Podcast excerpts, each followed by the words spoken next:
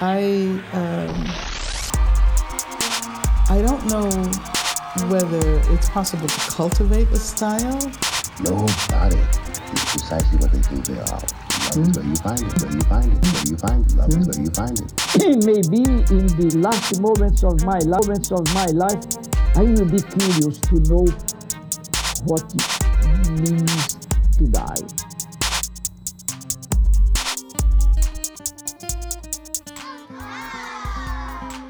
Welcome to Folk Phenomenology.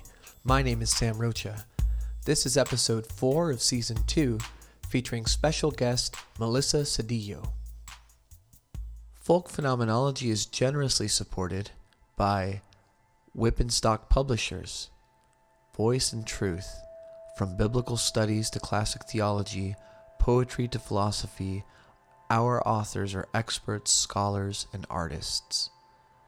St. Mark's College Center for Christian Engagement, nurturing the dialogue between Christians in the life of the academy and that of larger society. Give us this day daily prayer for today's Catholic. Solidarity Hall, Eden plus Utopia.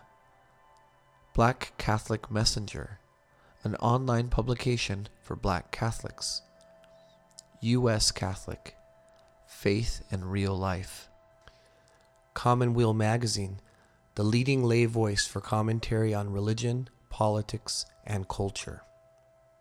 The Juan Diego Network, Catholic audio for Latinos. To support folk phenomenology, please share this episode, subscribe to the show on your favorite app or platform, and leave a review or drop a tip. You can also follow folk phenomenology on Twitter and Facebook.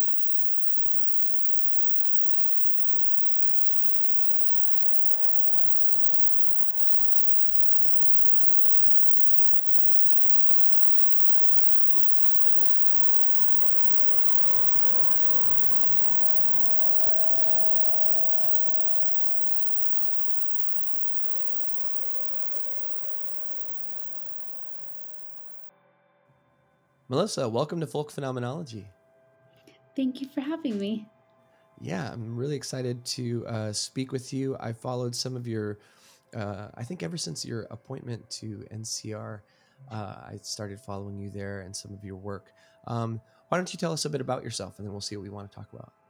Sure. So I am originally from the Coachella Valley, which is about two and a half hours south of Los Angeles in California and about two hours north of the border in Mexicali, so not as far uh, west as Tijuana. Um, and I was born and raised there. And I became or converted, depending on what theological word you want to use, um, Catholic when I was 17. Um, and that took place in the desert as well. And then went to um, California for college. And um, sorry, there's a dog in the background. It's totally um, fine. Don't worry. and then um, went to the East Coast afterwards.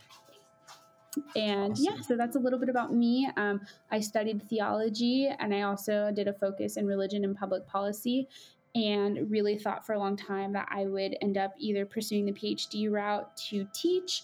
Um, canon law was interesting to me for a bit, um, but when the opportunity of working in like lay media and using kind of that intersection came about, I was like very intrigued. So, kind of a roundabout way um, of where I landed in terms of reporting, but uh, I've been very excited about the ride so far.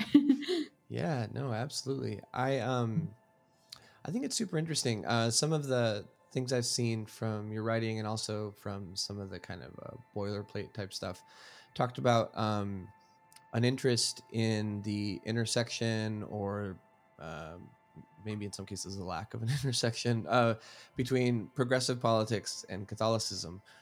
Um, and obviously, your life story, I'm guessing, informs that in some ways or what have you. But it's also an interesting uh, theme for me. I think my journey to it is probably a bit different. But I wonder if we might think about that a bit.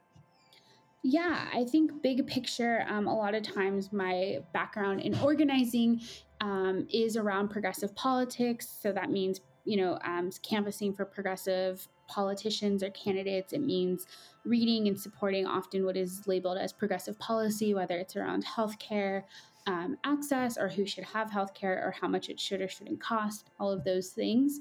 Um, but for me, it sometimes feels that my, you know, Catholic church life is in one bucket and my progressive politics is in another. And that's not so much my own separation of the two as much as it seems that the national dialogue or even inter like kind of relational dialogue is that like when i'm talking with people that maybe i go to mass with the politics aren't progressive. And then when i'm talking with people who identify as progressive they're like i guess that's cool that you're catholic but we don't really think that there's a lot of religious um, tones or themes or space um, in progressive politics for those who are religious. And so for me i see them as clearly intersected but i think a lot of sometimes the spaces that i um, roll in uh, sometimes separate the two by default. And I think there's a long history there. I don't think that doesn't, you know, just doesn't come from um, absolutely nowhere. And also, um, I like, you know, float between those spaces, and sometimes it's frustrating. And sometimes I think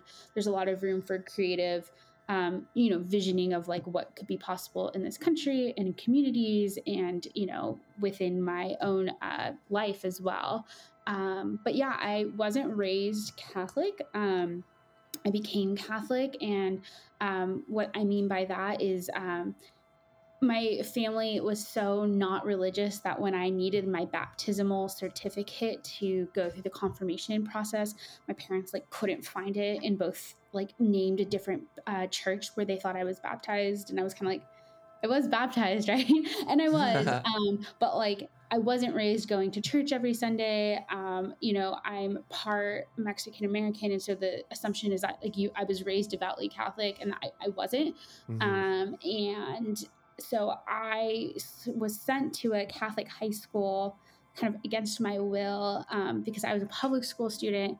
But my mom really wanted me to be the first in my family to go to college, and there was this Jesuit high school that had just opened up, in um, my hometown for the first time and she had applied for financial aid i didn't even know this and i got it and she was like you're going and i was like we're not catholic we're not rich why am i going to this private fancy high school um, but it was my experience there that ultimately i really felt what i would now call a call to become catholic before i graduated high school um, so I got confirmed. I ended up studying theology, but really what pulled me into this was this message of um, forgiveness and reconciliation and being community oriented, which for me is, you know, often associated with progressive politics by default. Yeah. Um, so that's kind of like I would say where my personal journey and my work often overlaps.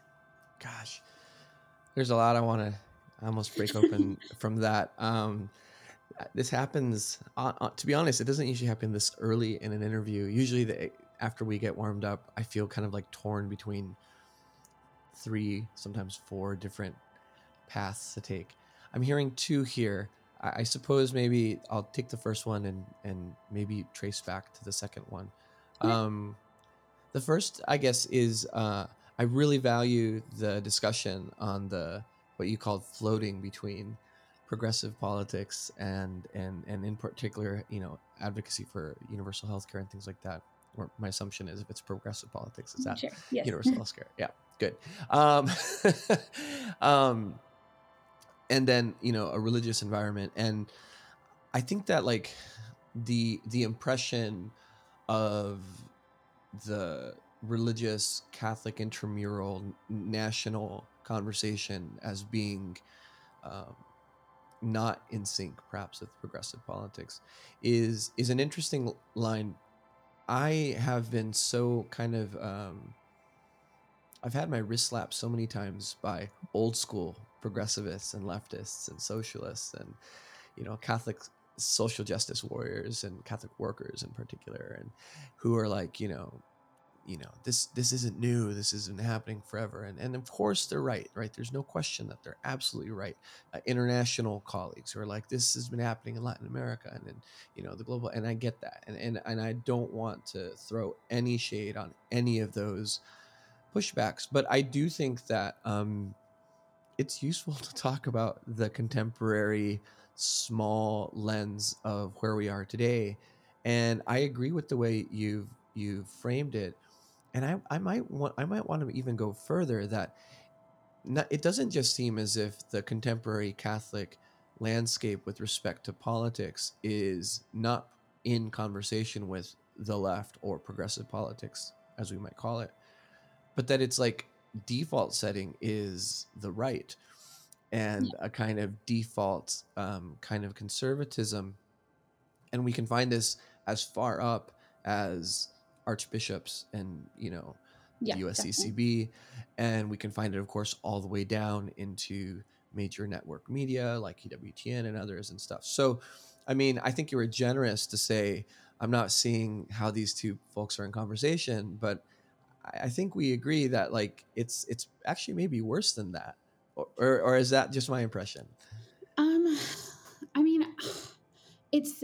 I think it's the conversation just feels like there are separate conversations of kind of just yelling at two different things that aren't in conversation. If that answers your question at all, Hmm. um, I think you're right. I think that's why um, it's so important to highlight that this, like the progressive quote unquote left having religious roots, is historically true, right? If you look at the civil rights movement, Yes. it's led by pastors and it's done you know praying with your feet if you look at Mhm. the original um, you know march with cesar chavez um, there is hunger fasts that are rooted in catholic history and Mhm. you know la virgen is very present in that and like you know there are bishops involved. And um, a lot of the times when i was interviewing folks from the ufw movement the united farm worker movement who you know are maybe over 50 their um, reason that they stayed catholic and are catholic was the farm worker movement. So like Sure.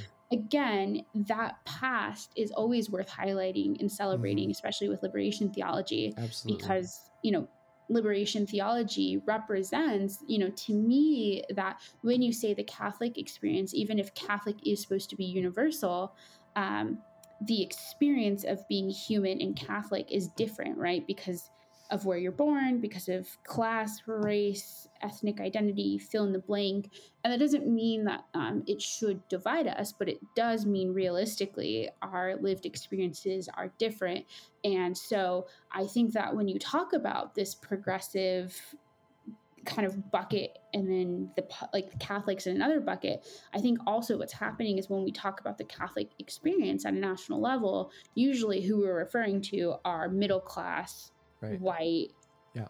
over Suburban. 45 suburban Catholics. Mhm. And that is a population that is in fact Catholic, but it isn't Sure. the only population. And so when you bring up, you know, um, topics like abortion or LGBTQ rights, and you break it down by voting blocks, like Catholics are divided usually by race, education, and class. Mhm. And again, I don't say divided in a negative way to be divisive as much as I say that, like, it's hard sometimes because the conversation is that, you know, if you are a Latino or Latinx Catholic who's 30 in Texas, you're more likely to have progressive politics just based on voting patterns, especially if you're, you know, second generation Mexican American. But that that nuance, that breakdown is never talked about usually when we're talking about Catholics overall. Usually what makes the news are the conservative Catholics who are on the Supreme Court or, you know, um, conservative Catholic writers or outlets. Um, and again, if you're in progressive circles, that's the only perception you have as Catholics. Right. Like you're not necessarily going to be warm and welcoming because so many of Catholics in power are Right. pushing very harmful legislation um, to people's real lived experiences, right? And so yeah. I would say that sometimes there's a conversation, and sometimes even in my own work of writing and organizing, the progressive left exists in religious ways, but it usually doesn't include Catholics. It's usually Hmm. Methodist, it's Yeah. usually interfaith of Yeah. Jewish folks and Muslim folks, but it's really hard to get Catholics in those spaces, not because of lack of outreach or lack of trying to have conversations, but like if you want Catholics to sign on, they usually have to do inv- individually, right? Because they can't do a church without having the diocese say Mhm. okay, and then the Mhm. bishop has to say okay, and Right. usually, like that just doesn't happen, right? Right. Um, and it doesn't happen because they they're going to um, run a kind of litmus test and they're going to immediately identify a platform that's going to not have the position on abortion that they want it to have and they're going to Yeah, and that's just one issue. Even like Yeah. sometimes with farm worker stuff or the Immokalee workers in Florida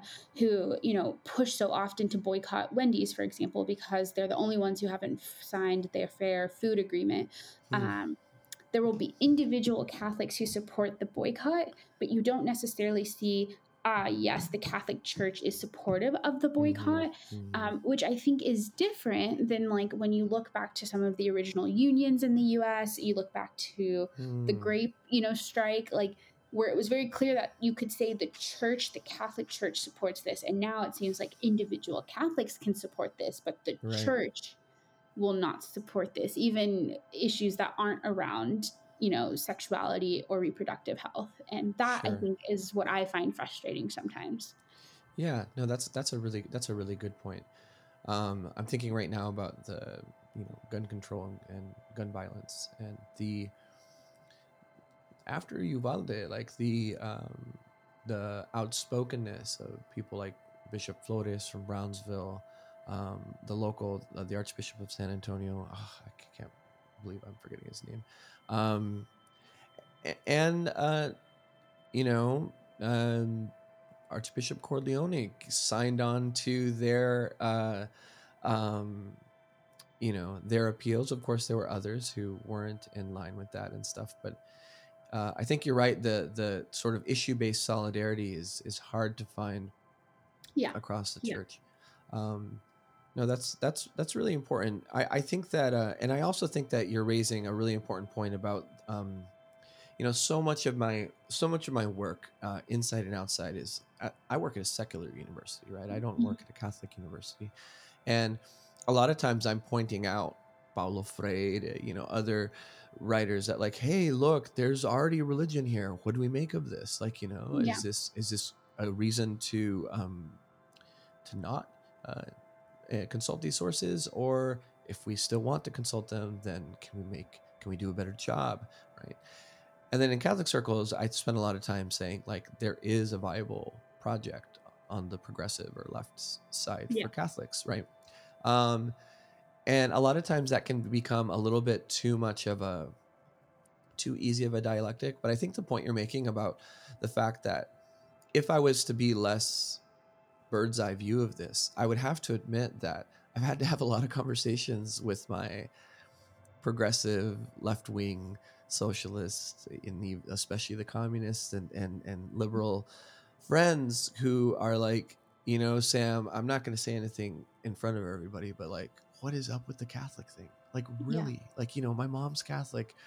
I think i get it. I, I was raised catholic and oftentimes like oftentimes they're not speaking from you know total ignorance but they're just like i just don't see it. Like why do you need that to do what you want to do? You know?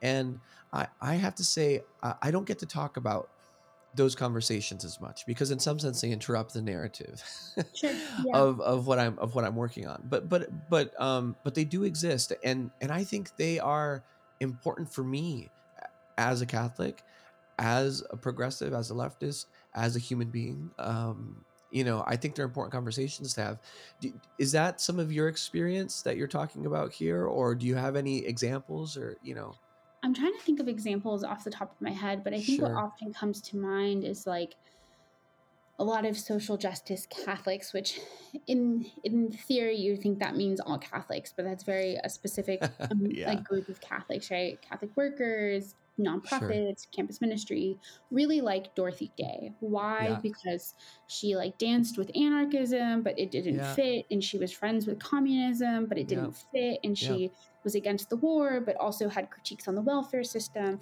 And I think what people really like, and often I would say, and romanticize, is this Mhm. hard to pin Catholics can never belong to one political Oh, party. yes. And in that way, I, I, I see it. I agree. Um, at best, Catholics can't be progressive or Democrat or Republican or conservative or an anarchist. Like they can't be any of these things because it's a false idol, right? It's putting party above God. It's putting like earthly matters above heaven. So like I get the theology about it, and also I think the Jesuit in me who sees like the God in all things Mhm. really does take that value.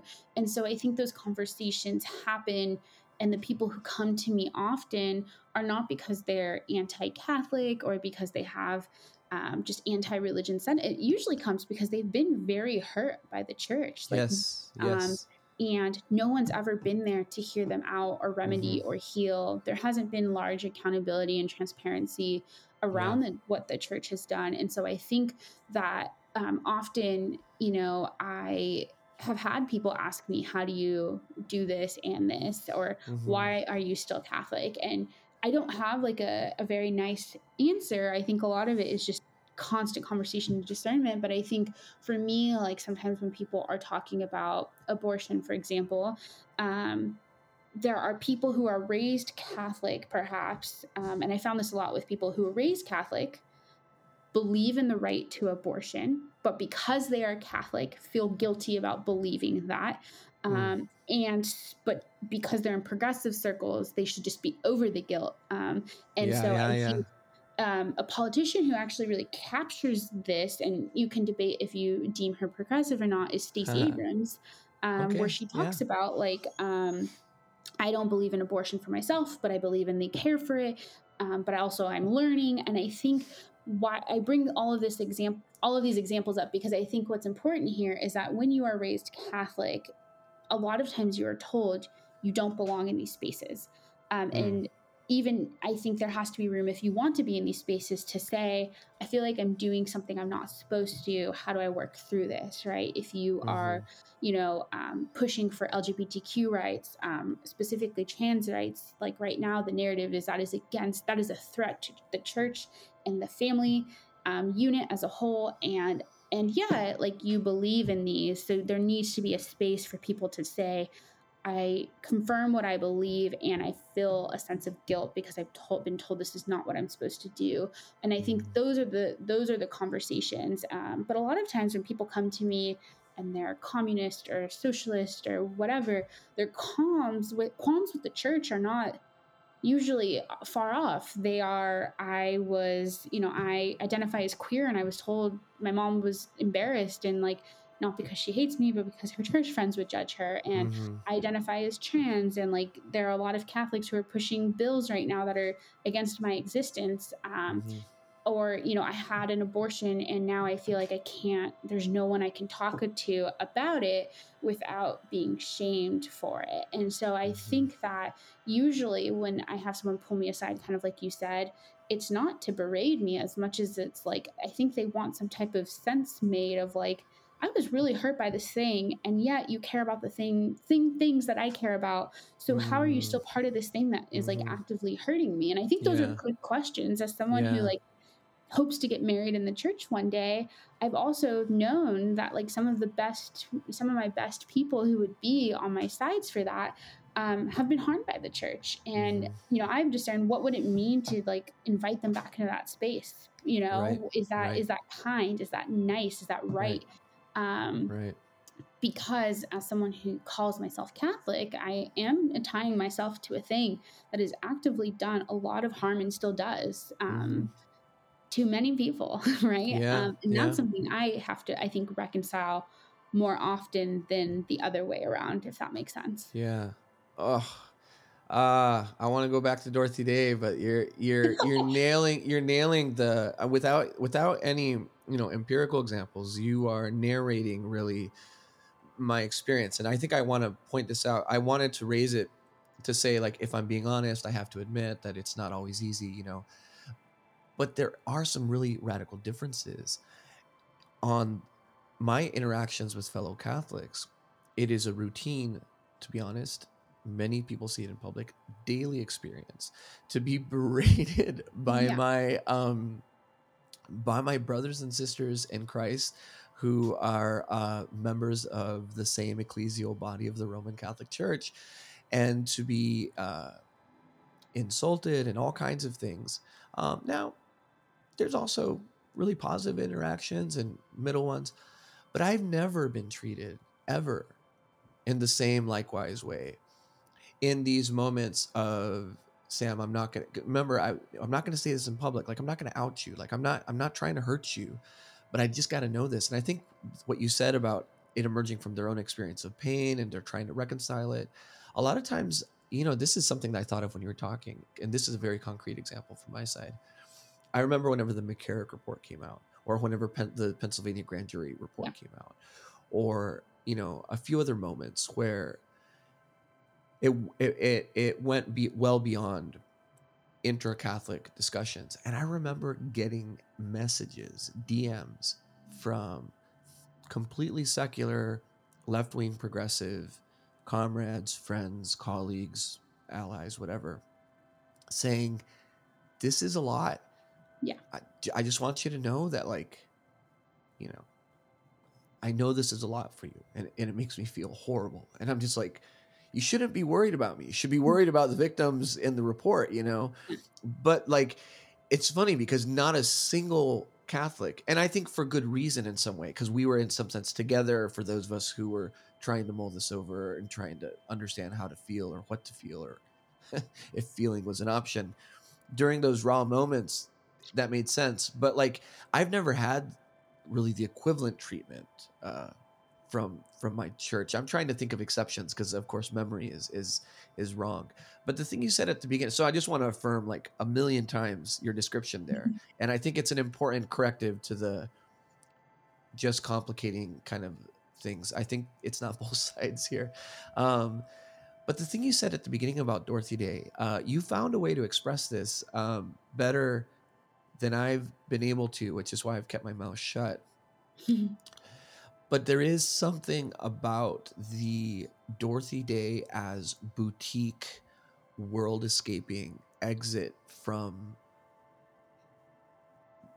politics, society, this kind of escapist all you know and sometimes it's it's an escapism that that has moral virtues like i'm going to feed the hungry on my street and that is going to substitute for thinking about the common good beyond my street because who can yeah. do that we'll just do this so it's not to say that these these are empty gestures in all cases although mm-hmm. i do think there's a lot of dorothy day fans who are not making the substitutions that others are making but i have some people close to me in mind who are making those substitutions all the way down to their lifestyle and stuff like that mm. and props to them for that but I think you're really uh, hitting something, and I do want to push you a bit on the uh, the theological. So, like you know, the idea of like, yes, of course, we can't be Democrats or Republicans or anything like that.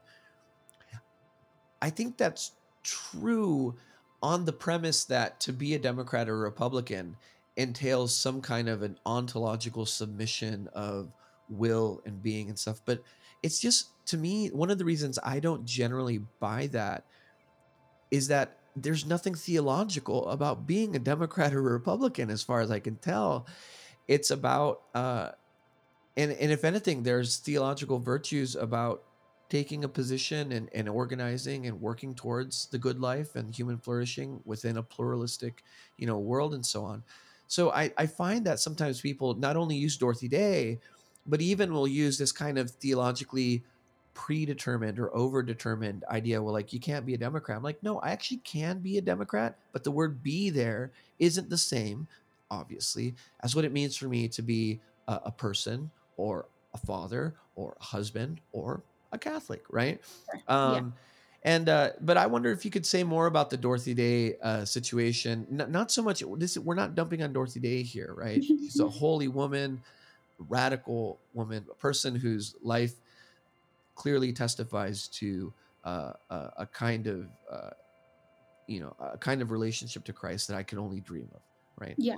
And there's people who I think use those virtues, but to create this kind of um, this kind of easy exit strategy that I'm just more and more not buying and not convinced by. Yeah. So I think on the first part, um, I was asked maybe a couple months ago to talk on a panel about Dorothy Day because I was working as a reporter. So, talking about reporting as like a radical vocation and mm. um, was rereading a lot of stuff that I had originally been so important to me four years ago.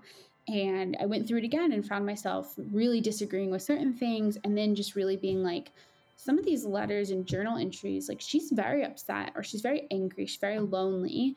Mm. Um, and saying that she feels far from God. And so, like, Mm. I, it was like kind of like we need to remember that, like, she is human as well, Yeah. which is why the saints, in theory, right, are supposed to be so relatable.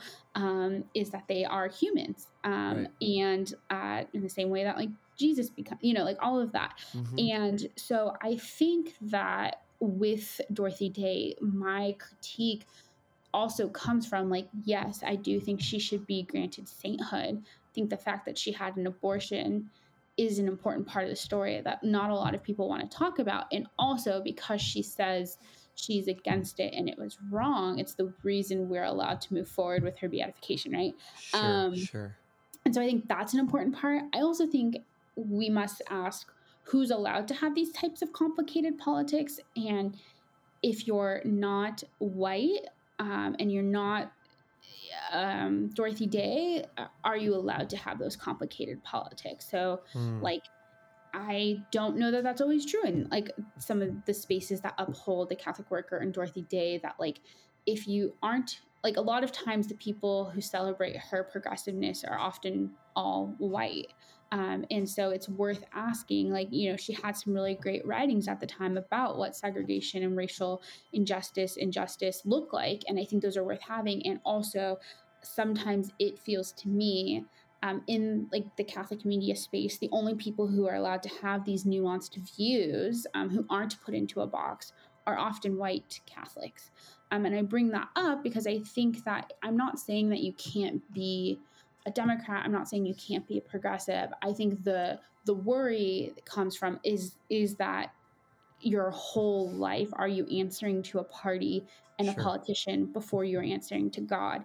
Those are where like any but that's with anything, right? Anytime you have a false idol, that can be social media, that can be um, a set of you know whatever. It it doesn't mean just party. And yeah, I agree. I think like part of the reason Biden does well is he entertains the sense of moderate of not too much of anything. Play it safe, especially after the He's last conservative. I mean, a- and, i if the word is going to have meaning, it you can't Yeah. listen to him and say he's not.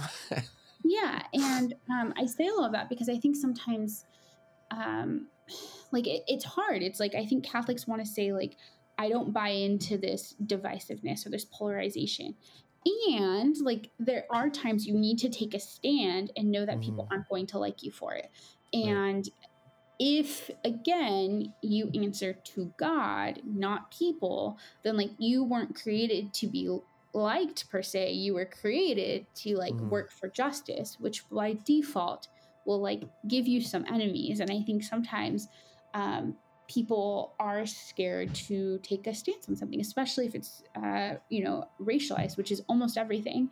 Um, Sure. And so I think like there is there is room and meaning and purpose and not fitting neatly into a box and also like if i don't know where you stand on anything like i have questions because when i read about who not just jesus you know was or is but when i read about the saints it's very clear what they stood for i'm not like oh wow i wonder what they would have said about like they they Sure. mostly written on this Yeah. and so i think that um, there has to be room for this kind of can I deal with people being upset with me? And I think that that's sometimes very hard for people, um, especially when there are other Catholics and fellow Catholics. Um, you know, and so I think that there's room. Like I, when people ask me who I voted for in 2020, I will say I voted for Joe Biden. Um, and but also like in the primaries, I leaned more towards Bernie Sanders, and Yep. like I also, you know, helped with the Warren campaign at one point. Like I, Mm. for me, was more. I am left of center, and I'm okay with that. Mhm. And it doesn't mean that I am. I, for me, it does not mean I am less Catholic. It just means that, like, sometimes in those spaces, I have to remind myself too. You know, like this. Am I putting this above God, or is Yeah, yeah, this yeah. is it my faith pushing me to be in these spaces? yeah. And those are sometimes very hard conversations when there aren't a lot of other people in those spaces having the same conversations, right? Sure, sure. Um, it's funny. We're um, uh, with, with the exception of working on the Warren campaign, our our most recent politics are identical. Uh, I always joke Biden was second to last, just above Bloomberg to me, Yeah. which is embarrassing. Now, now I should have seen through Yang and put him down lower than that. Mhm. But you know, Sure, but I think you even know. Yang, right, represented some the, the need for something new, right? yeah, the whole UBI thing, you like know, yeah, yeah, yeah, yeah. I mean, since ever since he went off and started his third party, I'm done with Yang forever. But you know, I was actually I, I had friends who were like very Yang positive and people I thought were reasonable people, and so that that pushed them a bit higher up the mark. But the point though is like um, I think I think what you're bringing up is is really important and is um, is just difficult to uh, to communicate, I suppose. Um, Yeah. The the I mean the idea that and and at some level, I actually don't think it's a it's a Catholic issue. Um, other than perhaps Catholicism has overrepresented or overdetermined what it means to be a part of a member of a party or within a political party or what have you. Um, and I just think about historically how um, how conveniently the church drags its feet, you know, with Francisco Franco or you know Pinochet or whatever. Um, yet has this kind of lightning fast ability to uh, to to prevent hard affiliations to you know other groups. It is to be said that like you know obviously like a lot of people don't know the Cristeros were actually ex- their leaders were excommunicated by Rome. They, there was Yeah. no sympathy at all in Rome for those positions, and and I do think there is sometimes the the American Catholicism that just is so loud and so dominating. I know some people have told me before, like you know, Francis isn't thinking about the United States all the time. U.S. just thinks that, and and at first I was like, you know, that's probably true. I mean, he doesn't really speak very good English, like you know that. And then the more I read him, and especially reading the the the the last one, the, the interview he did, the, is it uh, Dare Dare to Dream or the one about Mhm, dreams? mhm. um, he's obsessed with U.S. politics. He's talking about George Floyd. He's talking about you know everything he's talking about is kind of through the lens of kind of a post-Trump uh, reality. So, um, yeah, I think that's I, and and the points on day are also really well taken. I wanted to um, ask a question that's sort of implied in some of the early things you said, but I think is uh, worth talking about. Sure. I'm a bit frustrated by the whole Latino vote thing Mhm. um, the and, and at the same time when you were talking about drilling down into the data to start to Mhm. see like what does it mean for catholics to be divided on you know these issues like i thought that was a really insightful comment one thing i think is really interesting is how the latino vote is in some respects a kind of catholic demographic Mhm. um you know what i mean like you know Yeah. there's there's not there's not as much i don't think there's as much cultural or ethnic cohesion as people think that like the Mhm. idea that mexicans and cubans and venezuelans and you know colombians and first and second generation and people like my family that have been in this country for six generations like i think there's just so little in common Yeah. and there's clearly this institutional cultural reality of catholicism which also narrates a very different story about the Americas and certainly even the United States of America. That's not the 1776 or 1619 even, but it's the 1492 story, which is a much more Catholic front and center story, right? Yeah. Um, so those are my reasons, but I wonder, like, what do you make of the idea that that the question of the Latino vote is, in some sense, a uh, demographically, sociologically, it's a Catholic question, or it's a religious question, at the least. Yeah, so I think as a reporter, um, this was something that like I almost wanted to write a style guide on because um, because um, so many times I would be interviewing people um, who I've identified as you know Latino or Latinx, and you know not all of them were Mexican, not all of them were first gen or third gen. Not Yep. everyone spoke Spanish. Some only spoke Spanish. Like Yep. you know, um, but when I would ask, you know, are you Catholic? It would be hard to get an answer. So then Mm, what I started saying was, were you raised Catholic? What was mm, your last experience with the church? Do yeah. you pray with your family? Do you Yeah. carry a rosary? Is there a saint you believe in? And those were all yeses. And so I think like part of what the, my frustration is is the more that the the more you think about Catholics and politics, if you only think about white politicians, but you aren't thinking about the fact that like Sonia Sotomayor was raised Catholic and did go to Catholic high school, and that did shape a lot of you know what she means, even if she's not practicing today. Um, same with like Joaquin Castro. Um, Julian Castro, right, announces his presidency across from the church of where he went, of where his kids were baptized yeah. things like this aoc right raised catholic totally. um, yep. these shape a lot of what these people go on to work out and issues they care about now do they still identify catholic that's a hard question can you ever stop being catholic that's a more loaded question right like especially Absolutely. if you're culturally raised catholic and i think what i try to tell people is for um, a lot of non-white catholics there aren't neat categories of like religion is like over here and um, politics is over there and finance is over there, like for most of us, it's all mixed together. There isn't a fine line. And so I say this because when you ask questions, you can't just say, Are you Catholic? Are you not? Usually I then I ask instead, you know, how are you raised? When did you get confirmation? Um, you know, who do you pray to when you're sick? And what does your mom say? And what did you learn? And did you baptize your kids? And, you know, things like that. And those are usually more what tie I would say the community together, and by the community, I mean the Latinx community, um, regardless of country of origin, um, regardless of status or Spanish, right? This is something that ties a lot of people together.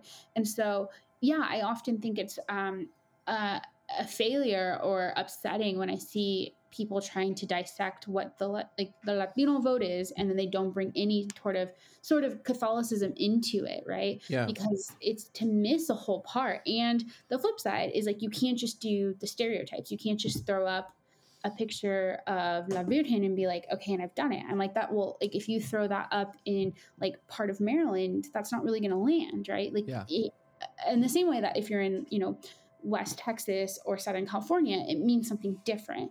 Um, but yeah, I mean, I think that so many times I see people trying to dissect this vote without any religious literacy or any religion being mentioned. And I'm like, just because someone's not practicing doesn't mean it's culturally embedded. And so, for example, like, um, for one of the number one his- issues for Latinos so long, um, for so long, has been healthcare, right? Right. Um, but just because someone votes Democrat on healthcare doesn't mean that they're by default pro-abortion. Right. Just because someone is anti-abortion or pro-abortion does not mean they agree at what week is acceptable or viable or personhood. But what usually ties all of that together is most of that has come from their Catholic upbringing, right? And so, like, it is definitely worth mentioning without saying that it decides the vote or that the like you know because they're Catholic they'll vote this way, but it does need to be mentioned to understand what's influencing or going through someone's head on certain subject matters, right? Um, because just because if you're a Latina who's 45 who's anti-abortion doesn't mean you vote Republican. It means you believe those things, but your number one issue is access to health care. So then by mm-hmm. default you vote Democrat, right? Yeah, um, yeah. Those are changing, um, but like that is a, like a thing. So it's worth yeah. mentioning that you can be both and, right? Mm-hmm. Yeah, and a lot of this maps, of course, onto the Black Church, including Black Catholics. Um, yeah. Uh, really, really, um, really evenly. Yeah. Um, you know, it's so funny because uh, the word Catholic, um, Catholicity, all that stuff. There's a a really strong vibe that is uh, says if it's not theological, it's not authentic. Um, and I just think that's wrong for for really clear and basic reasons. Um, you know, uh, every identity comes with all kinds of different ways we can think about it, and there's no real use, I don't think, in. Uh, for instance, I have some guitars, and those who aren't who are listening, I have guitars behind me, and you know, I, I would find it completely strange for someone to say like we can't talk about guitar unless we're talking about jazz or we can't talk about guitar unless we're talking about performance and so sure. and it would be like telling a luthier you know you're not allowed to talk about guitar at the level of wood selection or something like that. Like, I think everything can be can be talked about in different ways. And I think one of the things that your comment brings up is that like there's there's a psychological discussion around Catholicism. And what what I mean by that is like how do people who have been raised or educated or brought up in a way where Catholicism is in their stream of consciousness, how do they think? Do they think in particular ways? I think there's a, obviously downstream or upstream as it may be uh, from that is the cultural question of course which is how do people um, who have a uh, live in a you could say catholic environment or catholic you know culture or family you know do they particularly do they particularly um, live their life in a way that's more catholic than those who don't? You know like these kinds of questions. And i wonder i guess the first question is why are people so scared to have a sociological psychological cultural in some ways secular uh, discussion of the meaning of catholicism in terms of how it is brought up in our ways of and a, a very famous bishop recently said that religion or the catholic religion was reduced to an ethics. And of course ethikos is like how should we live or what is the good life? And so and i was just like i think religion should be understood ethically among other things but like i don't see how ethics is an imposition on religion. Um are you getting the the because i don't want to drop any you know straw dogs either. Like you know i mean i hope this is real but how, how do you respond to that sensibility? Because i think you're making a lot of sense in this kind of analysis you're giving. Yeah so i didn't read those comments um, but mostly because with that particular bishop as someone who was in la for a long time um, sure. I just tend to not yeah. read comments from that person gotcha. yeah. um, for many reasons. Um, but i think that um, there's a couple points. I think um, you can almost relate this to the question of like do you want to claim your americanness? And sometimes eh, there's a litmus test on like who gets to claim it. Sorry dog. Um it's okay. there's a litmus test. Well like have you served your country? Have you done this? Have you done that? Do you own a home? And so then people are, are uh, like i haven't done enough to claim it right? And on the other hand there's some embarrassment. There's like, well, my country's doing all of these things and I do not want to associate with. And it's not just like embarrassment, right? Like if you think about the sorry, um, okay. if you think about the past, um, the American how it came to be, especially as it relates to the slave trade, um, because there hasn't been adequate reconciliation there, because you know reparations does not exist, because Black Americans are still treated unfairly the hesitation to claim the Americanness does not come from just like um, I think an ignorance does not come from a ungratefulness. It comes from a very much like you want me to associate with this thing that has done a lot of evil. Um, and so I think claiming the title of Catholicism is very similar. In some ways, we do this litmus test of like, um, you know, do you go to mass? Are you against abortion? And you know, did you marry one person and have as many kids as possible? And mm-hmm. if you don't check off those three things, I think people are like, well, then I'm I am not a practicing Catholic, right? Yeah, yeah and yeah. so like you have people who, you know, maybe have had an abortion or support abortion. You have people who have been divorced. You have people who are raised in single families.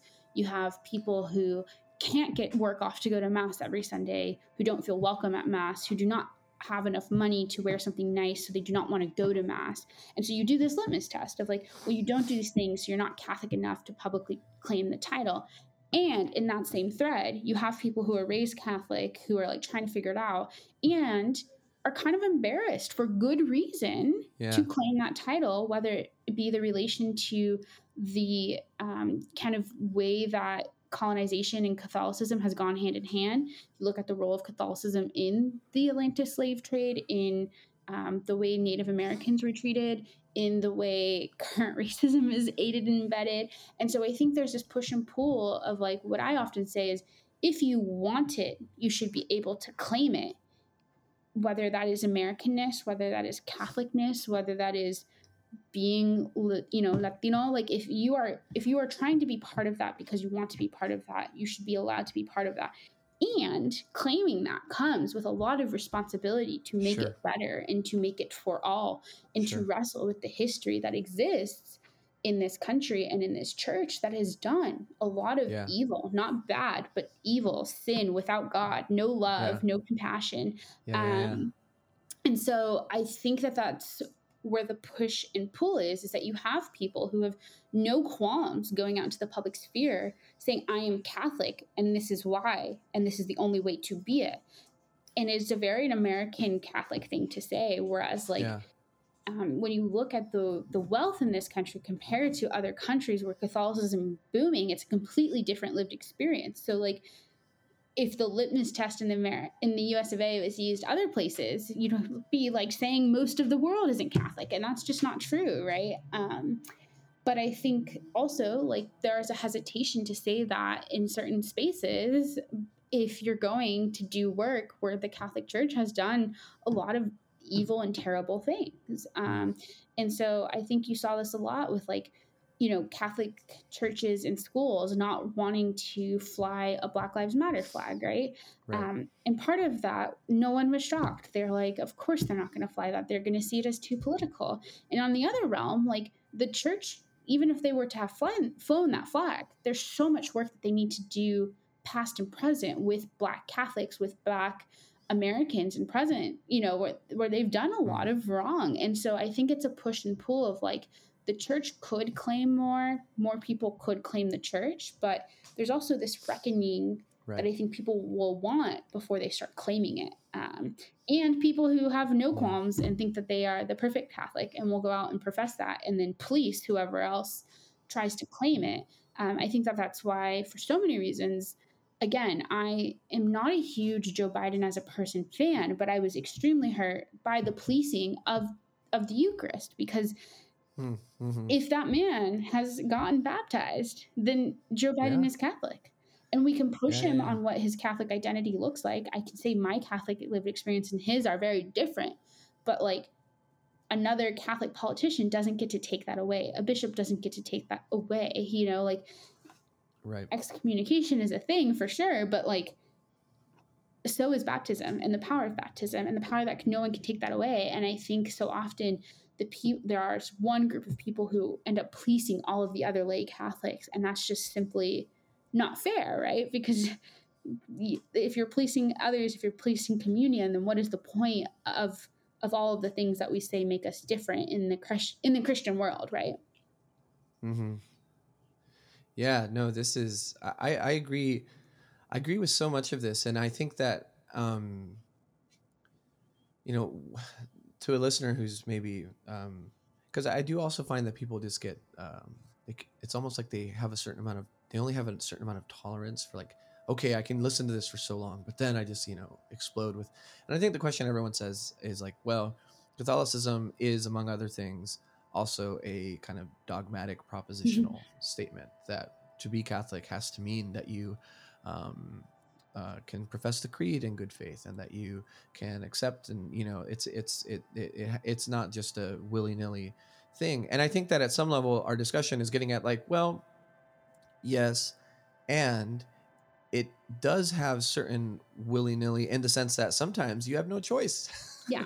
If your parents are catholic and you're raised in a catholic household and, and you're or you're living in a catholic neighborhood uh, i'm thinking about neighborhood my grandparents back in Pharr texas you know you don't have a choice. Yeah. You you have to be Catholic. Like you don't you don't have to ever go to mass. You don't have to do anything, but but you're going to have a Catholic sensibility that um, people who aren't raised in that neighborhood won't have. Exactly. Um, and I think that that's very different than saying everyone who is Catholic um, is um, somehow able and capable to take a total dogmatic, propositional, you know, identity. Uh, those are in some ways two different things, and obviously the church has some interest in in having, a, in some ways, a faithful church, I guess. But I don't think that that faithful church is necessarily juxtaposed from El Pueblo, right? Yeah. The, the people yeah. and, and their and their life ways and their experiences. And I think that that dichotomy is the dichotomy that, um, whether it's the bishop we were mentioning or others who say this, that's really a false dichotomy, I, I believe. Yeah, absolutely. Um, yeah, I mean, I think so often in Latinx theology in the U.S., the the lo cotidiano, like the in the everyday, is something that's used, right? Because it is all yeah. equally sacred. The everyday, God in all things, the the common mundane tasks of cooking foods for people you love and opening your home. Um, does that not make you equally Catholic when so many of those examples of feeding and housing are used in the gospel, right? Um, and I think that's a bigger tension of like in the US, people are having this push and pull of what qualifies as being Catholic enough. And as someone who studied mm-hmm. theology, right, and went to eight years of Catholic like education, like the Yeah. nerd in me really appreciates the liturgy and how it ties back historically and that there is a creed and all of these things. And because I take so many of those things very seriously, there are times where I'm like, I don't, I can't say this creed in good faith. I can't Mm. I am equally for the Catholics that I most criticize or bring me anger. I am still in one body with them, and that really hurts, right? And so I think Mm, that like it can be both and like the beauty of catholicism for a lot of people is this liturgical historical traditional religion and if you lose Right. that you lose a lot of what makes catholicism different and and if you are so caught up in the institution and you have forgotten the people you have a bigger Yeah. problem at hand right No, for sure. I mean, the point you make about the liturgical, historical, traditional, this is something that kind of, uh, I mean, the, the recent rise of this traditionalist thing. No, it's bizarre to me because I have, I like, initially before I knew it was going to become a sort of a brand, I, I would have ascribed to all of the aesthetical um, preferences of today's, you know, rad trad and a lot of those were formed in me by my very conservative traditional mexican catholic upbringing um, i- including the traditional latin mass by the the oratorians in Pharr texas st jude san juditas as we used to say and and uh, so for me there's but the, to me there's something really bizarre about the the neo-traditionalism of today which is that the claim is that Catholicism is is great because of its worldliness, because of that that sense of liturgy, tradition, and history that are um, realities that are aesthetically presented and are sensual, and that I'm into all that 150 percent. And to me, it follows from that that then the cultural, the folkloric, yeah. the communal the the social would only matter more you know? Um and for whatever reason they kind of they cut the script off Yeah. um at a point and i'm just like we were just getting started. I was with you. And then all of a sudden you turned your back on all this stuff you know? Yeah, yeah, it's a little bit be- like be- bewildering to have a movement that is so um, traditional and so by by the book, as they like to say, and also is the loudest in critiquing what we see as infallible and the the head of the hierarchy. In the same breath, is is very um, questionable, to put lightly, but theologically is also just very confusing. hmm Yeah, no, that's a that's such a good point. I want to go back to uh, that earliest uh, or that very early point about the the difficulties of floating between Sure. Catholicism and the less. Uh, a listener might say, "Doesn't sound like you two are floating. Sounds like you're just being Catholic right now. You know, you're not." and and I would I would I would remind them of your note earlier that well, maybe it sounds that way, but uh, I'm guessing that within some of the shared experiences that we might have here, uh, maybe that's not as clear uh, in our own experiences. Sure. But to that skeptic, um, I, I'm one of the differences that I see really clearly, uh, and one of the I don't want to say anomalies, but something that that really intrigued me about your story is your self description, your auto disclosure of yourself as someone who converted to Catholicism, and also the the narrating of that through the finding of the baptismal record, which did in fact exist, Yeah. right?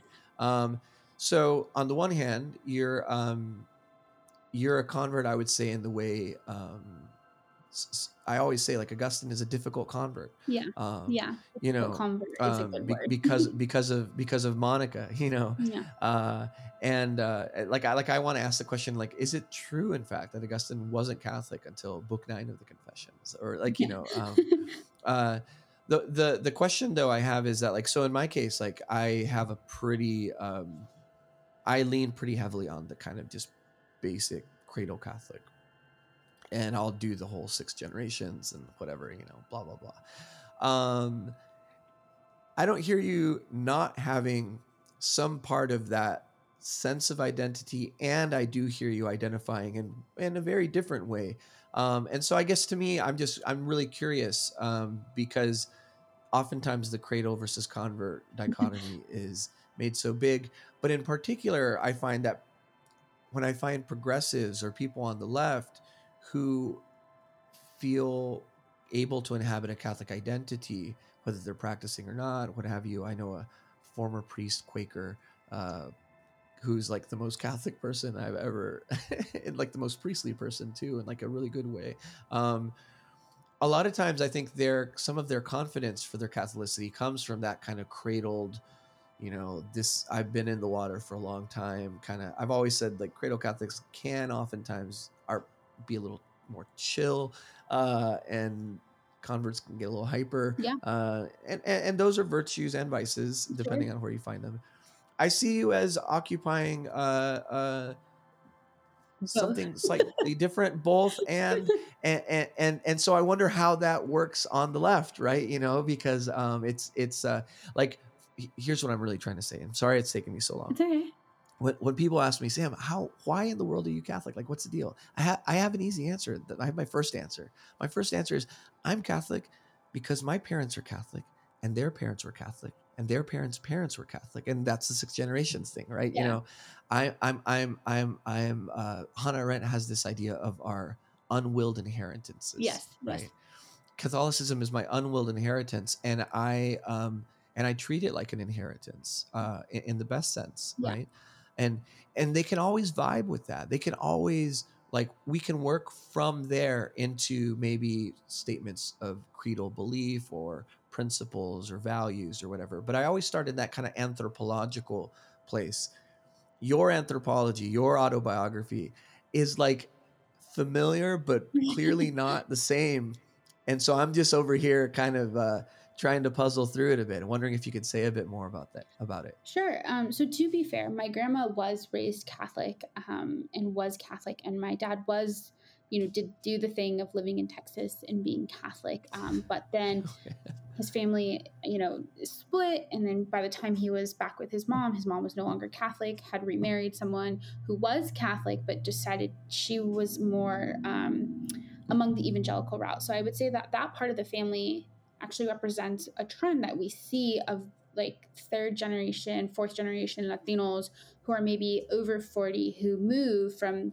you know, pre Vatican II ra- being raised Catholic and are now evangelical. And this is like not a unique trend to the US. Um, I think Brazil is another example of like what was once a majority Catholic country is now more Pentecostal than anything. Bolsonaro himself, I'm pretty sure, is uh, Pentecostal. Like, Mhm. this is Mhm. a trend, right, that we're seeing. Um, so I think, you know, I do have some of the family, but I was not raised in any way Catholic. Um, so much so that like uh, this, I went to a school called St. Francis Xavier with an X. So when Mhm. people were doing the sign of the cross, I thought they were making like an X for Xavier. Um, my mom picked me up one day and I was like, yeah, I guess the Pope was here. And she was like, no. And I was like, yeah, like he had the hat. And she was like, and I was like, no, like he was, he came to mass. Like, it, what? And I was just, I didn't know that there were arch- archbishops and bishops and they all had the hats, right? Um, hmm so I very much was like not raised with the familiarness of it. But I think, you know, I don't really believe in that everything happens for a reason or this is all part of God's plan. Like, I think that sometimes doesn't sit well because it's used as like a way to justify tragedy or not to fix root causes. And I do believe the idea of like God is at work in our lives before we even know it. And so I think the fact that Mm. I became Catholic at 17 um, and that I had to actually fight the diocese because they're like, well, you're going to turn 18 while you're in the confirmation program. So just wait, um, do the Mm. RCIA program. And I was like, I want Right. to be able to um, be a Eucharistic minister for my high school before I graduate.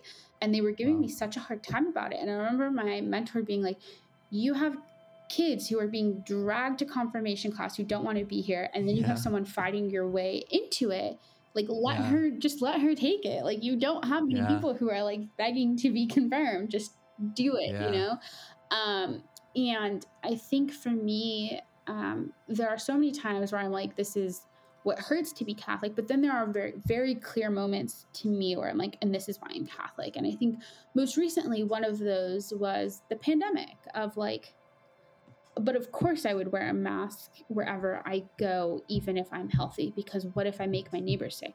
And what if I Hmm. get my neighbor sick who gets their grandma sick? And like the way that we sit up in mass and literally turn to everyone and we're like, sorry, I sinned.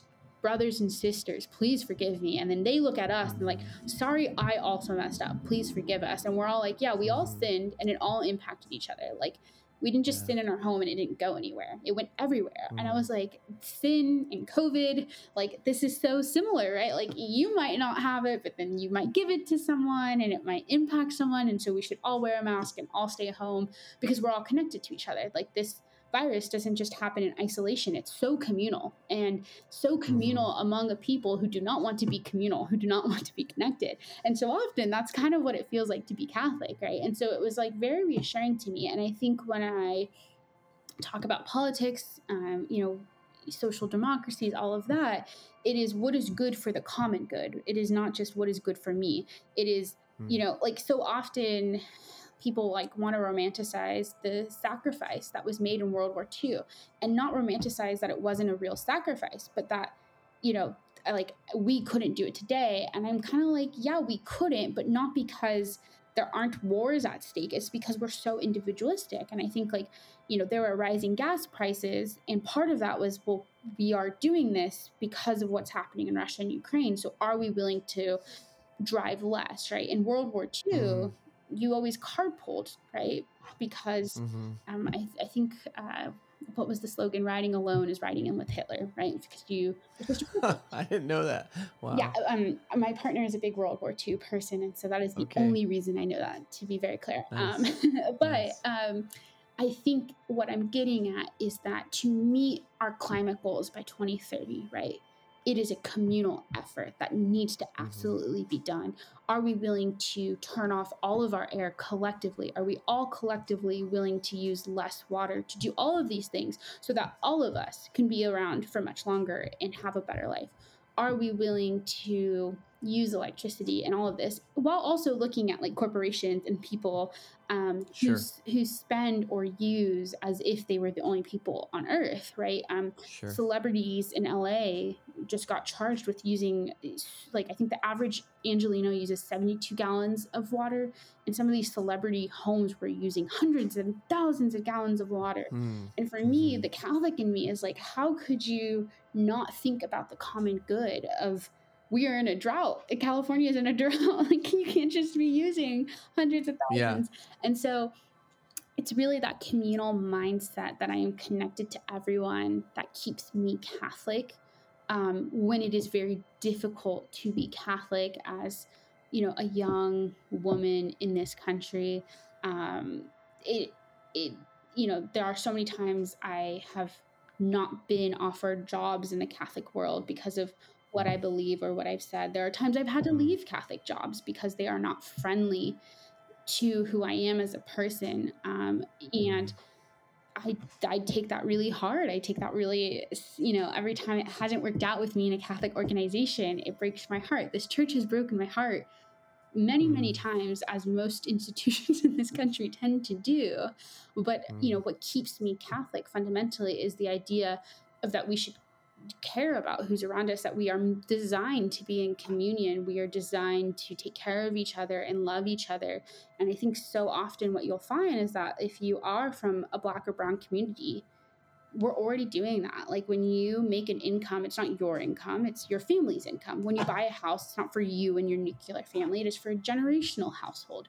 When you reuse something, you give it to someone else in the family and they give it back to you. Like it's very communal, it's very sustainable. And for me, it's really what I believed how we were designed to live. Um, and so that's what keeps me Catholic, but it is not something that I'm just every day proud to be.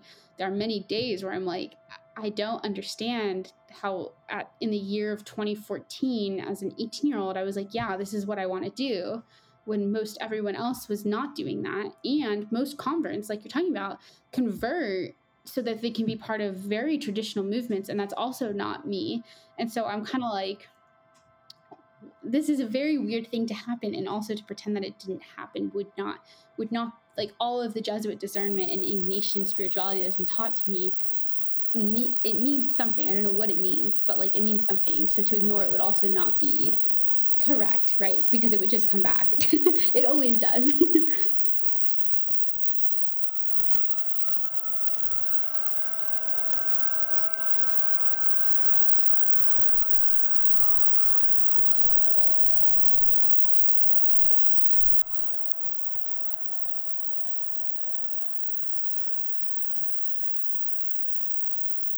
Thank you for listening to this episode of Folk Phenomenology, and special thanks to Melissa Cedillo. Folk Phenomenology Season 2 is generously supported by Wipf and Stock Publishers, St. Mark's College Center for Christian Engagement, Give Us This Day, Solidarity Hall, Black Catholic Messenger, U.S. Catholic, Commonweal Magazine, and the Juan Diego Network. Be sure to see the show notes for links to our sponsors. Also, please share this episode and subscribe on your favorite app or platform, and also find Folk Phenomenology on Twitter and Facebook. Folk Phenomenology is hosted and produced by Sam Rocha, that's me, with a soundtrack by Aaron Ross Hansen. Now go out and love the world. Dilexi Mundum. What is interesting to me, really interesting, and I can't define it, is because it's interesting. I can't say exactly what it is, but it's the most interesting, I would say, word, concept, idea. My job is to somehow make them curious enough or persuade them by hook or crook to get more aware of themselves and where they came from and what they are into and what is already there, and just to bring it out. This is what compels me to compel them. And I will do it by whatever means necessary. Love is where you find it. It's where you find it. It's where you find it. Love is where you find it. And you don't know where you don't know where it will carry you. And it is a terrifying thing. Love. It is the only human possibility, but it's terrifying. Through the eyes of our ears, we see the beauty of hope. We see the beauty of pain. We see the beauty